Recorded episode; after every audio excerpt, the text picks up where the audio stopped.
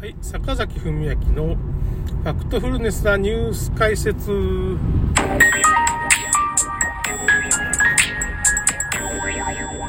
すね、安野さんの話まで行きましたかね、その、プリンセスメーカーとトップを狙えって作品までですね、その、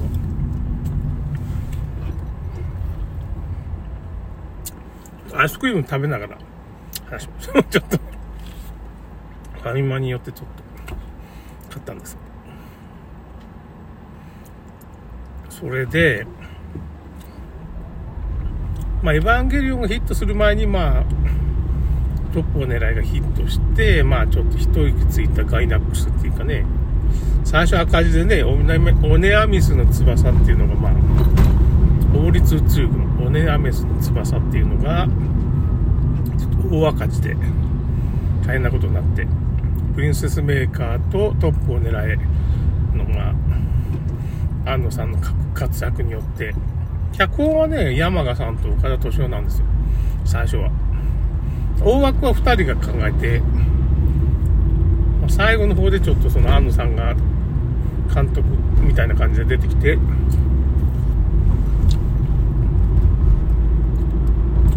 話を作った。それからナディアっていう作品になるんですけど、これね、海底2万マイルっていうかね、そういうまあ、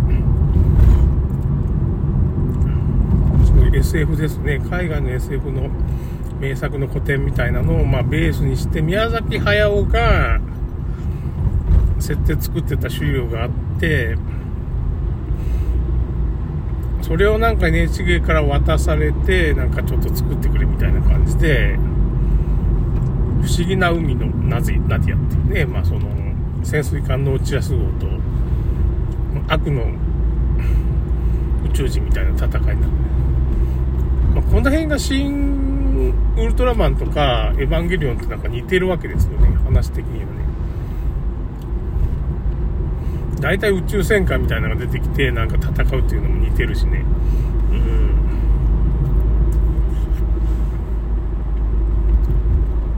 うん。そこからまあ、ナディアができて、バンゲリオンが出てきてっていうことで、まあ、エヴァが大ヒットして、アーノさんが独立するみたいな感じですかね。エヴァンゲリオンで、まあ今、独立した本体はね、ガイナック本体っていうのはまあ今潰れそう、潰れたんかな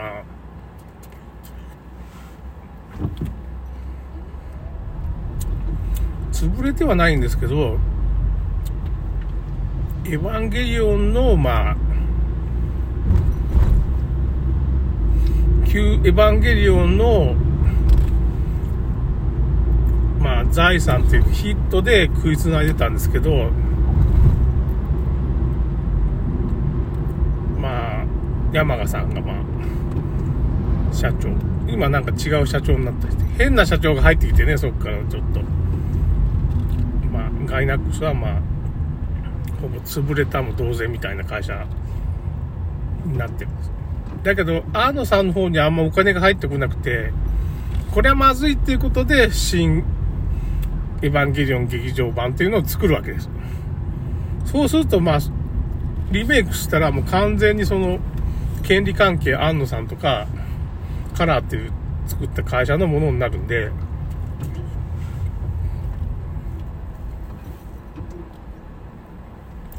そのために新劇場版っていうのを作ったんです。実は経済的な理由みたいな。権利関係がちょっとややこしいから、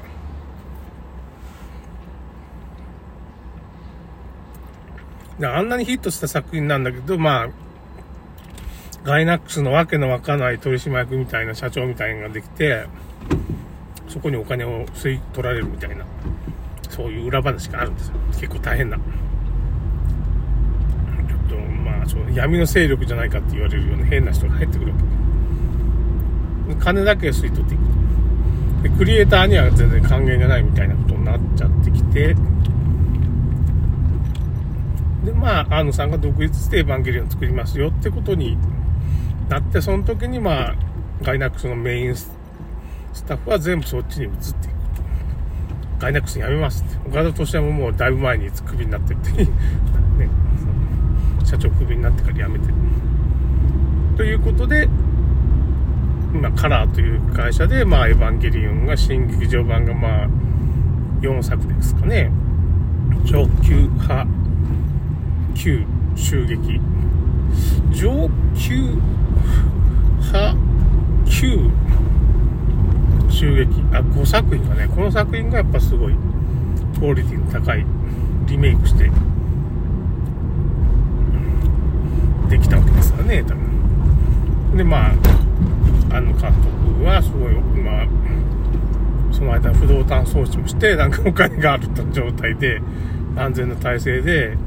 全く同じ問題で悩んでた仮面ライダーとか、まあ、ウルトラマンの権利っていうのも、なんかタイの、投資家みたいに取られてたり、なんかね、中国の方に勝手豆、そういうなんて著作権みたいなの言っちゃって、つぶやプロが困ってたんですよ。安野さんとまさに同じですよ。それで安野さんここは一肌脱ごうっていうのもあるし、そういうシングルトラマンとかそういうのを作って、まあその、権利じゃなし、新しいのを作ってしまえば、そっちの方が売れるから、旧作よりはね。で、リニューアルして、まあ、権利関係をはっきりさせて収入を増やそう。つぶ、らやプロっていうかね、そう、そういうのもあってシングルトマン作ったり、新仮面ライダー作ってるんですよ。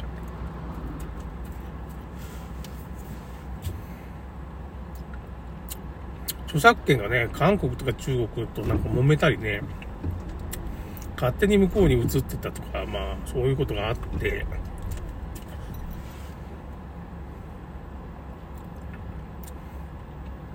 日本のアニメとかね、買い漁られるっていうかね、中国とか金があるから、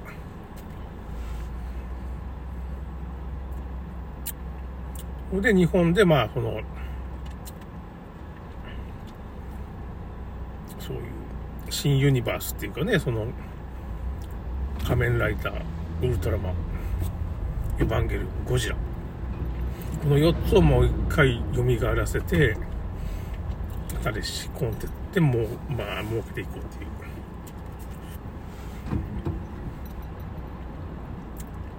そこには、あの、安野さんがそこに入ってきて、エヴァンゲリオンとかの手法を使って、なんですかね、その、4つの作品がね、構造がエヴァンゲリオンと同じなんですよ。もともとエヴァンゲリオンは、なんていうのかな、ウルトラマンとかの、が原作みたいな作品なんですよ、実は。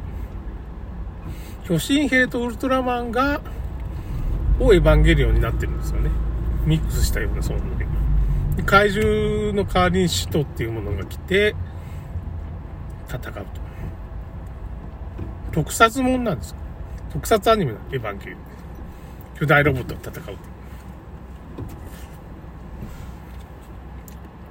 と。構造がむちゃくちゃ似てるんですよ。物語のこう。全く同じって言ってもいいんだけど。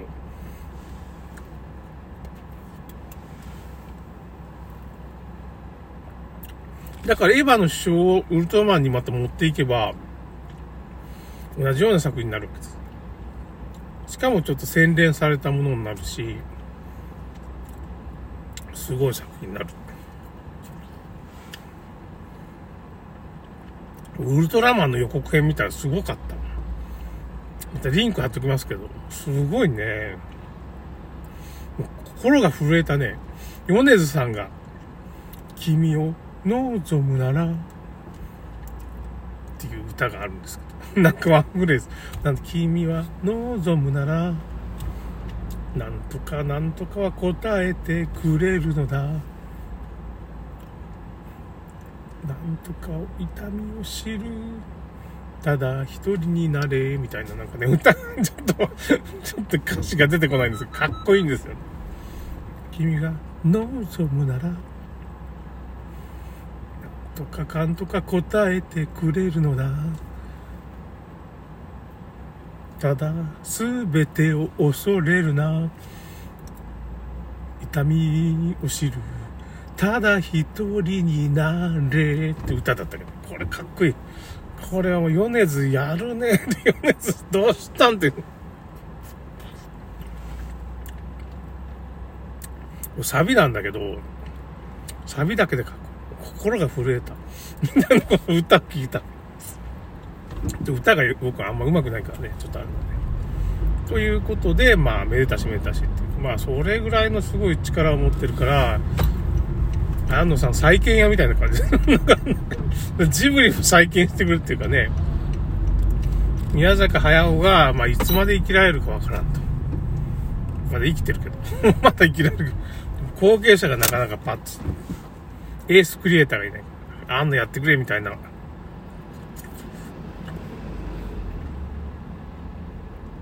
感じなんでしょうね。鈴木敏夫も安野さんかなっていうような。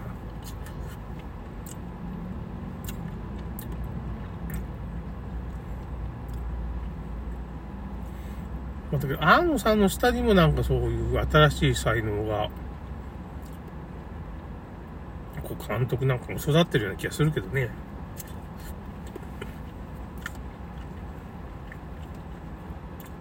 安野さん結構仕事をこう投げるっていうか、仕事を与えるんでね、下の人に。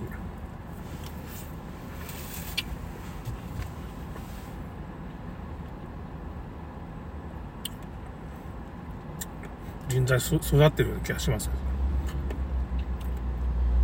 という話でした。それではまた終わります。この辺で。